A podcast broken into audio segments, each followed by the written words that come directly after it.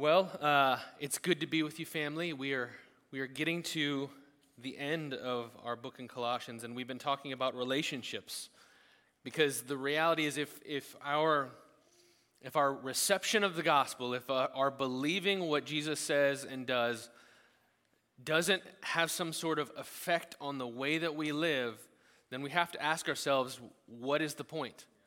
And so we've been talking about how the, the life and character and, and death and resurrection of Jesus Christ has bearing on, on husbands and wives and how we're to relate with one another, as well as on, on parenting and how we're to parent well. And, and today we're going to talk about employment, what it looks like for us to. I think, did I hear a groan? hey, I appreciate the honesty. That's, that's okay. Uh, and we're going we're gonna talk about God's design and desire for us to honor our ultimate lordship in Jesus Christ in our service to our earthly bosses. Um, so let's go ahead and stand, and we're going to read Colossians chapter 3. If you're new, we stand to read the Word of God out loud together, so you'll get to read with us. If you mess up, just look at your neighbor and act like they did it.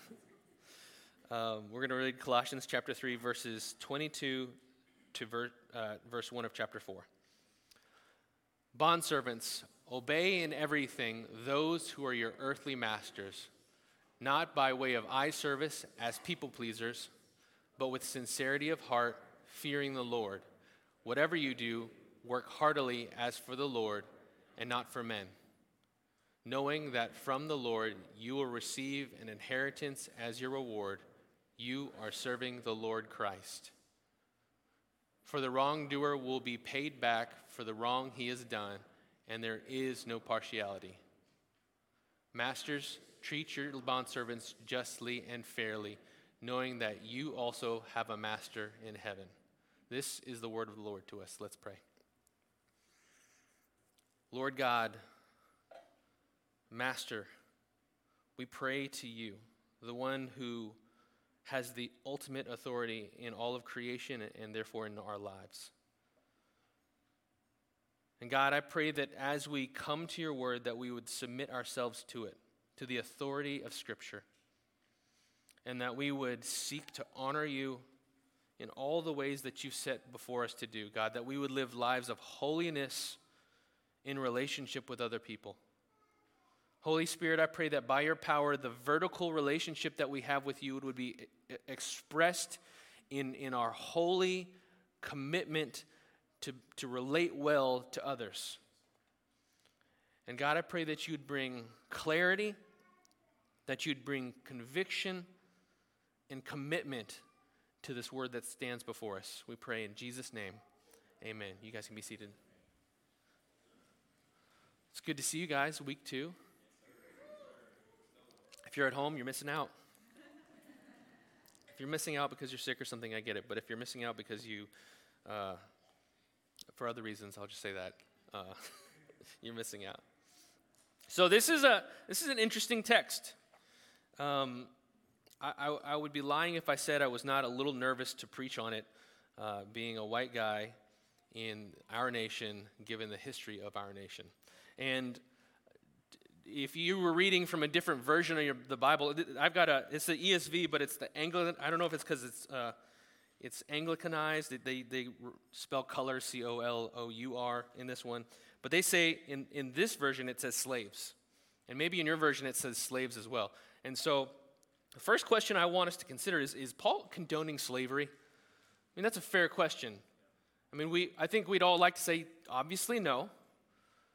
But I want us to think through whether or not this text is in support of slavery. Because if so, we've got some challenging issues to address, and if not, we want to be clear on that fact. so let me say up front no. Just so we don't wait to the end, it is not condoning slavery. If you read something on the internet that says it is, just get off that website anyways, because why are you there? But um, it's not condoning slavery. Um, we could talk about a biblical theology of, of God's dignity in, in humanity, uh, but for the sake of time, so that we can all have lunch, I'm just going to deal with this text. So I'm going to give you five evidences before we get into the rest of the word and, and, apply it to our lives, but five evidences why Paul is not condoning slavery here. First of all, the fact that Paul even addresses slaves in the Colossian church highlights their dignity as fellow persons and not objects to be owned. So if we were to look at, at I've talked about these honor codes that were common in, in pagan and non Christian settings. They did not address anyone except for those who were considered to be persons and those who were considered to have authority. So largely it was, it was addressed to what was called the paterfamilias, the man of the household. You didn't have conversations with the women or the wives or the children, and certainly not the slaves. So the fact that Paul leads out, he says wives first, he says children first, and here he says slaves first, he is raising the level of dignity, not inherent in them, but, but inherent in the culture. So inherently, these slaves had dignity. That dignity was being ignored and discredited by the culture. And so here Paul is raising up these slaves and saying, These are people to whom God wants to speak. I mean, imagine being in this setting. You're in this church, like, likely it was, it was a home church, it was a house church. There, there were people in this household, and, and they understood how the world worked, and yet here's this letter that's being read aloud, and all of a sudden the reader is reading slaves, and all the slaves perk up. Like, they're talking to us? He has something to say to us? He has an expectation for us? That's evidence number one. Evidence number two throughout the section, Paul relativizes earthly slave master relations by saying that both the slave and the master have ultimately a, a heavenly master in Jesus Christ. So Paul says, whatever you see in the culture here, there's an ultimate authority to which you are accountable. Whatever this authority says, and however the culture would try to direct your, your life and your behavior, you are ultimately responsible to God. And the slaves would have been like, yes. And the masters hopefully would have taken a breath and said, okay, I need to, I need to hear and listen to what's being said. Um, each time the world, uh, sorry, the word Lord is used, so I, if you read it, it says, slaves obey uh, in everything those who are your earthly masters, not by way of eye service, etc. Fearing the Lord. In the original language, it's fearing the master. So there's, there's wordplay that we lose in the translation, but he says, okay, obey your earthly masters, do, do what you've been called to do in terms of your, your employment and your care, but, but understand that you need to respond to your heavenly master. And then we see that wordplay in, in chapter 4, verse 1. Masters, treat your slaves just as fair, justly and fairly, knowing that you have a master in heaven. He's using wordplay to highlight the fact that Christ is master over all, and ultimately the slave is not responsible to their earthly master, but ultimately they're resp- responsible to Christ. Number three, Paul makes a point to highlight that as slaves work for the Lord and not for men, they will receive an inheritance as a reward from the Lord. Right? Slaves were not expected to receive an inheritance. They were, they were doing what was to be done, and, and their payment was just that was their state of existence. So to say you have an inheritance, you have a reward, you have something coming to you, again, lifts their level of dignity. Evidence number four, as he speaks about the gospel, Paul makes explicit statements that undermine culturally established hierarchies. We see one in Colossians chapter 3 verse 11. This is why you have to read the Bible in context. Just just 10 verses beforehand he says this. Here there is not Greek or Jew, circumcised, under, uncircumcised, barbarian, Scythian, slave, free, but what? Christ is all in all. Just 10 chapter 10, 10 verses before he said, guys, when it comes to the gospel, when it comes to your need because of your sin and God's provision, there's no hierarchy. And what that means is, as, as they were gathered together, as you had master and slave, they were, I wonder if they looked at one another and realized, oh no, we're brothers. And, and the master began to realize, what does this mean for me? Can I really say that I own a brother? And, and, and the slave now begins to realize, God, God sees honor in who I am. He values me. I exist as more than just a subservient pseudo person. You have to understand that this slavery in this culture, I, I, read one commentary that said half of the existence of Rome was slaves. So this was not something, it, it was in the air. People did not question this, they just lived in it. And, and so, uh, I mean, some of, the, some of the pagan writings, is, they're crazy. I mean, literally objectifying humans, treating them as objects like you would a, a farm tool. And so, this is radical what he's doing. If we could go to Romans chapter 10, I'm not going to do it right now, but Romans chapter 10, verse 12, if you're, re- if you're keeping pace taking notes. Galatians chapter 3, verse 28, they, there are these statements where Paul says, guys, when it comes to the gospel, when it comes to salvation, one, we all need it, and one, it's available, and two, it's available to all of us. And then evidence number five, uh, Onesimus and Philemon. Two fun names uh, that we will probably not say in common, but we can call them um, O and, and Phil. I don't know. Uh, Onesimus is a runaway slave from Colossae that got saved in Paul's ministry. So he runs away, and who does he run away from but Philemon? Uh, one, one speaker on this text actually thinks that, that Philemon's household might have been the place where the Colossian church met. Talk about awkward. Because in, in chapter 4, we hear Paul encouraging, he says, I've sent uh, one of the guys, Tychicus, I've sent him to you for the per- very pers- purpose that you may know how we are and how we may encourage your hearts. In other words, Paul writes this letter and he gives it to this guy, Tychicus, to send back to Colossae. So Tychicus is going, and in verse 9 it says, And with him, Onesimus, our faithful and beloved brother, who is one of you. They will tell you everything that has taken place here. So this guy who leaves as a runaway slave is sent back as a brother who's at a high enough level of honor that he's going to, with Tychicus, he's going to give a testimony of what God has done in Paul's life. Can you, I mean, you imagine that you're the master, and this guy who you're pretty angry about, who you've considered to, to have stolen from you, comes back with a letter where Paul is saying, This is my fellow brother and worker. Also, there's this tiny little book in the Bible called what?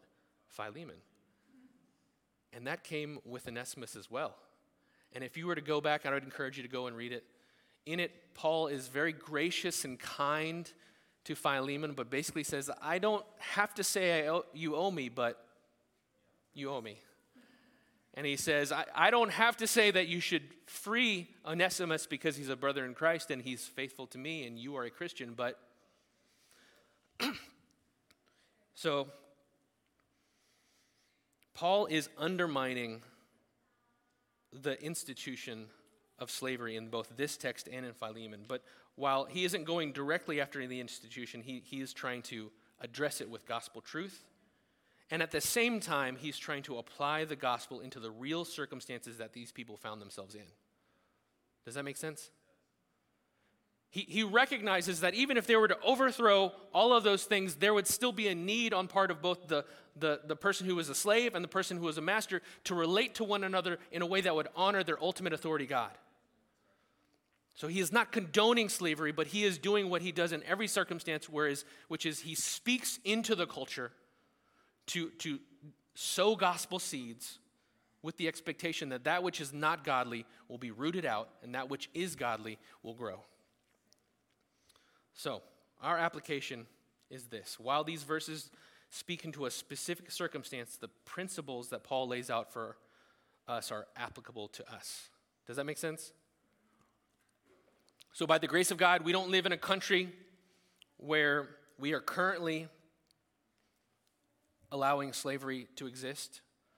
Although, if we're being honest, there, there are forms of slavery that exist in the U.S. and in other countries as well. But we have moved away from it officially and maybe um, moved away from it being codified, and so we have to apply this differently.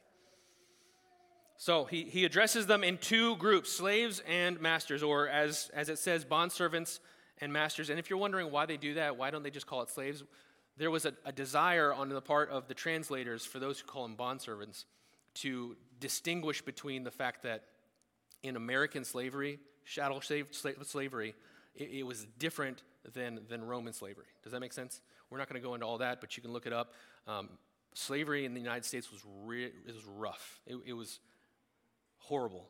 Not that slavery in Rome was good, but there were differences. And, and so the, the authors were, or not the authors, the translators were trying to bring distinction to that fact.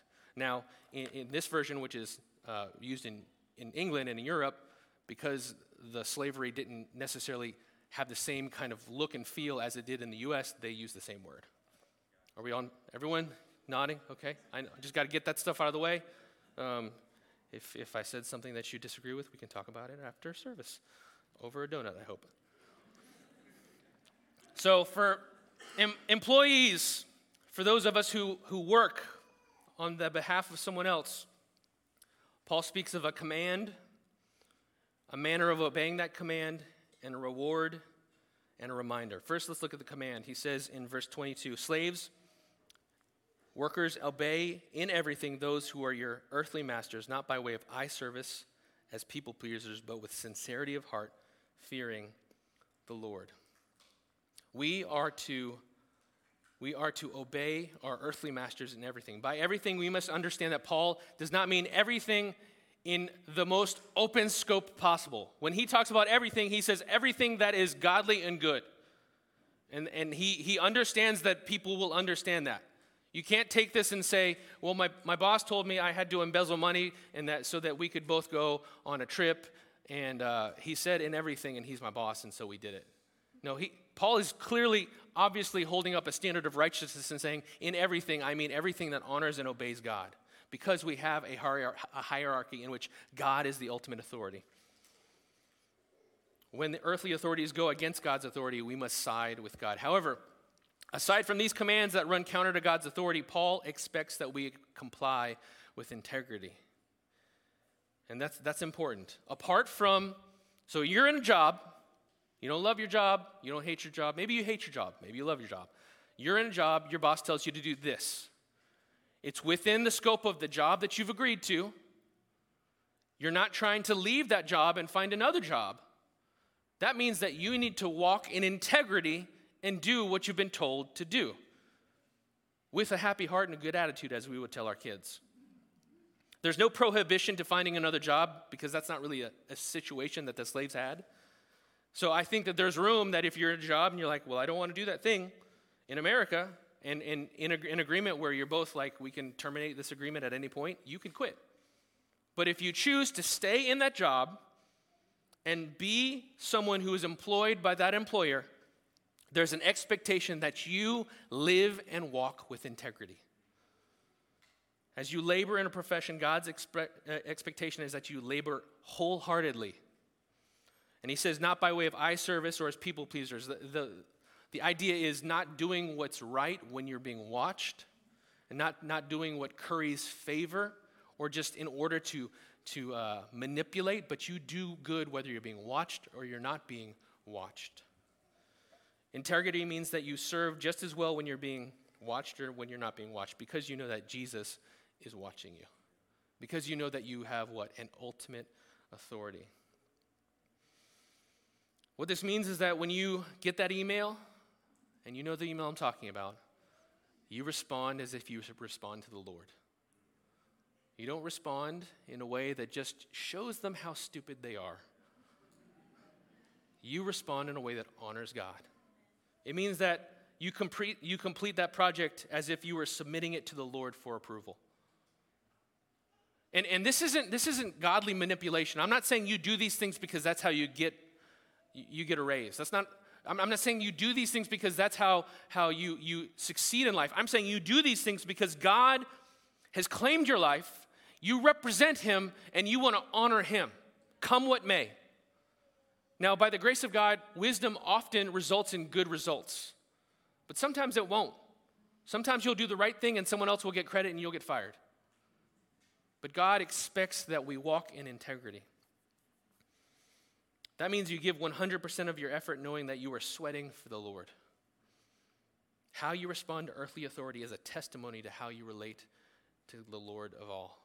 I'll repeat that. How you respond to earthly authority is an expression of what you believe about who is your ultimate Lord. Again, we're not talking about family, we're not talking about people telling you to do vile, wicked things. We're talking about someone telling you to, to put that on letterhead when you already printed it out and you didn't want to do that.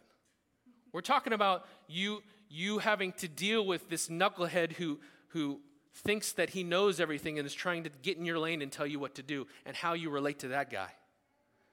We're talking about how do you represent and, and invite people into the, the godliness and holiness that exists in your life in the context of not just church, not just family, but the workplace.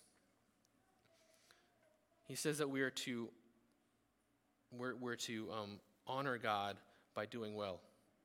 You know, he doesn't make room for, for work that's too dull or outside my interest or not fulfilling. Again, I am a millennial, and, and there were so many I'm kind of a millennial. Uh, there were so many articles that came out like 10 years ago, 15 years ago that were like, millennials, they just want to, you know, come out of college and become a CEO. And as a side note, who doesn't? But um, let's be honest, guys. I, I recognize what they were trying to say. But there was this kind of push towards if it doesn't fit my perfect my perfect uh, lane, uh, a dream, purpose, then it isn't the right job for me. And, and every generation behind us was like, what? Really? Because every generation behind us had to be a poopsmith for a period of time. They had to work hard jobs, they had to do terrible things. And there was an expectation that you did the job that was in front of you with integrity and honor, and that you didn't just try to, to do uh, the, the job that you wanted well and the job that you didn't want, poor, want to do poorly. He doesn't make room for something that's too dull or outside my interest or not fulfilling. He commands us to, to work as, as we're working to the Lord. However, he goes on and he says that there's good news that whatever you do, verse 23, work heartily as for the Lord and not for man, knowing that from the Lord you will receive an inheritance as your reward. Family, we, I've been talking with our staff about this, but we, we don't just live an 80 to 100 year lifespan. And the world, the world militates against that. The world wants you to get all that you can get here and now. Get it immediately, right? The, the internet, get it immediately. We don't, we don't know. There was a time, young people, where I grew up with what was called an encyclopedia. It's like Wikipedia, but in book form and outdated, right? But also written by professionals. So there were some differences. I had this Encyclopedia Britannica, right? Like five shelves of it. You could look up all kinds of things. And and that was that was my life. And that was our lives. Everyone who's like 35, 40 and older. Like you you actually had to read books know, on paper. Um, not articles or blog posts or um, tweets. I don't know if that counts as research, anyways, but um, what am I even talking about here? I'm just, I'm just curmudgeonly complaining about the present. Oh, so the world militates against a sense that we have eternity to look forward to. And I'm reading this book that's really helpful, a book called Holiness by a guy named J.C. Ryle. And one of the things he talks about is that this life is not just, this is, this life's purpose is not this life. The life you're living right now is not for the sake of this life. God is actively fitting you and shaping you and preparing you for what? Eternity. And, and you have an opportunity as you work to allow the difficulty, the challenges, the, the experiences of your work as you labor, you can, you can allow God to fit you for the sake of eternity. Work is a good thing as a side note. It, work was created before the fall. Uh, work just became difficult after the fall.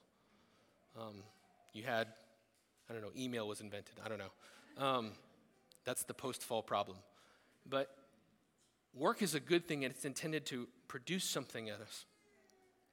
And this world militates against that. So Paul is constantly reminding us to go and think about things above, think about the future, think about eternity, think about light, things in light of what, what it will be like when you're with God. In light of 80 years, yeah, you want to make as much money as possible. You want to do everything that you can here and now. You want to be you want to accomplish every career goal that you have now because that's all you got. But if eternity is your goal, then you can happily scrape the carpet off, off the, the cement that, that was the first job I had to do with the, a, a rusty uh, garden hoe, and, and, and, you can do that to the glory of God. You, you can do, uh, we were passing on the way in, we were passing all this corn. You can, you can farm corn and you can cut down corn and you can deal with corn, and corn can be your life. And it ha- doesn't have to be any, any more grand than that. You can work in a cubicle and answer emails and do technical support. You can serve God in, in the place that God has allowed you to be to his glory because you know that God is doing more than just trying to fulfill your greatest desire for this moment. He's trying to fit you for eternity. And in light of that, there is a reward. We cannot successfully live this Christian life if we don't live in light of eternity. You will not be able to handle life if you think that life ends at 80 years, at 100 years. The, the pains of, of life as we get older, as you lose people, as you have health issues, all of these things become unbearable if there is no eternity. But as Paul says, if, if we think about eternity, then they become light and momentary afflictions.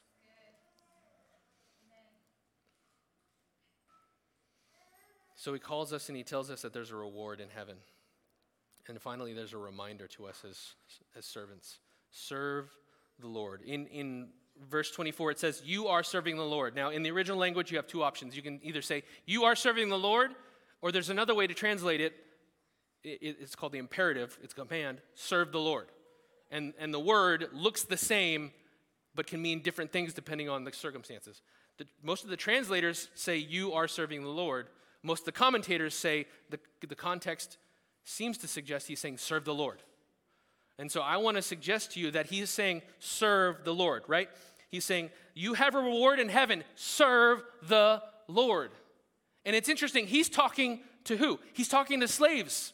Now, he has just told the slaves to obey their what? Earthly masters. But he ends this section by saying what? Serve the Lord. And that word serve is the same verbal form as the noun slaves. So he's saying, be a servant, be a slave to not, not these earthly masters, but ultimately to God. And then he gives a, a, a warning and a reminder that the wrongdoer will be paid back for the wrong he's done, and there's no partiality. We are called to obey Scripture. And even if we feel like we've been wronged, even if we feel like we got the, the wrong end of the stick or the short straw, God says, You need to listen to me and obey me and trust me to vindicate. Then he shifts on to employers. He says, Masters, treat your slaves or your bondservants justly and fairly, knowing that you also have a master in heaven. Paul makes it clear that those in position of authority have an ultimate authority to whom they are responsible to give an account. That should give you hope. Raise your hand if you have a bad boss. I'm just kidding. Don't raise your hand.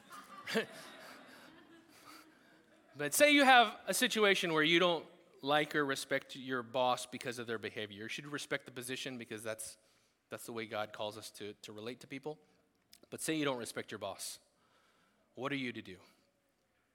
Well, you can be encouraged that they have an ultimate authority and they will be held responsible for their actions. No one, no one gets away with anything in God's economy. No one gets away with anything in God's economy. Paul commands these masters, or, or for us employers or bosses, to treat those under their authority with justice and fairness. This is that same integrity we talked about, but it's just on the other side of the table. These, these are bosses who don't show favoritism but treat all their workers equally well. These are bosses who will promote fairness on teams and not entertain gossip, backbiting, and other unethical behaviors. These are bosses who will treat their workers as individuals with dignity, showing interest for their lives beyond how they perform at work. These are bosses who are motivated to glorify God and not to glorify money. And if you're in this room and you're saying, yeah, that's how other people need to act, I'm talking to you. Even if you're not a boss now, you will likely one day find yourself in a position of authority over other people. And the expectation that God has is that you will act in a manner that is consistent with integrity. He ends this section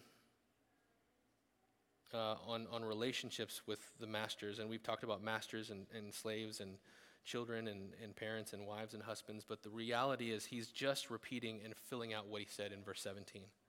Whatever you do, in word or deed, at work, at work from home, on Zoom, on Google Meet, at that company picnic, at the client site, at the construction zone, whatever you do, do everything in the name of the Lord Jesus, giving thanks to God the Father through him. The application of the gospel is that whatever we do, we will do it in the name of Jesus Christ. If you trust in Jesus as your Lord and Savior, you no longer live. When people see you, God's expectation is that you are going to so represent Jesus that they'll say, Man, Jesus must be awesome. Man, Jesus must be a man of integrity. Man, Jesus must be a person who was very honest. Man, Jesus must have been super interested in not just the bottom line, but in people. Whether uh, as husbands or wives, parents, children, employers, employees, we are ultimately answerable to our master, Jesus. And family, I my hope is that as we as we shift beyond this section, that you will grasp those things that God has put his finger on. What are those areas of obedience that you need to begin to walk in? For some of you, that means you need to relate very differently to your coworkers and your employer. Maybe, maybe you don't need to send some sort of cathartic email saying, Oh, I've been a terrible employee and I'm so sorry. But maybe you just need to shift the way that you talk. Maybe you need to not go around the water cooler and listen to that conversation. Maybe you need to, what is it that, what is God putting his finger on for you to do differently? Because the world is waiting for, for light to be seen. And if, and if this gospel doesn't produce light in your behavior, it's not a gospel to you. If this good news doesn't change the way that you, you parent, if it doesn't change the way that you relate to your spouse, if it doesn't change the way you rate, relate to those in authority in your life, then it doesn't, it, it hasn't taken root in your life. Again, to quote J.C. Ryle, it, does, it doesn't matter what you think, what you feel, but what you do. Not because thinking and feeling aren't important, but God expects that that thinking and feeling should result in a certain behavior.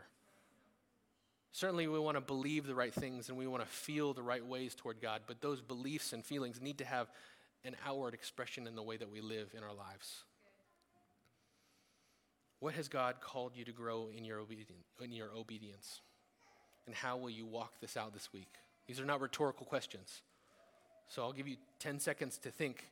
If you're taking notes, write things down. If you, if you had a name come up, you can, you can think about what God wants to do do with that name, that person. If God has a situation come up, you, you can do something with that situation, but walk out obedience. Let's pray. Father God, we love you and we thank you that you love us and call us to faith and obedience. And Lord, I pray that as we as we consider your word, as we consider your call to, to walk in integrity at work, that we would, we would say with the psalmist, Search me, O God, and know my heart. Try me and know my thoughts, and see if there be any grievous way in me, and lead me in the way everlasting. God, lead me to live in a way that honors you. Help me to do what pleases you. If you're in this room and you've never trusted Jesus as your Lord and Savior, today's your opportunity to trust Him. Today's your, your chance to, to believe that Jesus died for your sins in your place, defeating Satan's sin and death. Today's your day to believe that he offers eternal life to you. Today's your day to trust in him and not in your own abilities. If that's you, I'd love for you just to shoot your hand up in the air. There's nothing magical about raising your hand or praying, but it's just an opportunity for you to respond to what God is doing. Well, Father God, we thank you for your, your goodness to us, and we worship you. Help us to be men and women of integrity Help us to honor you and bring glory to your name as we wait for eternity. Amen.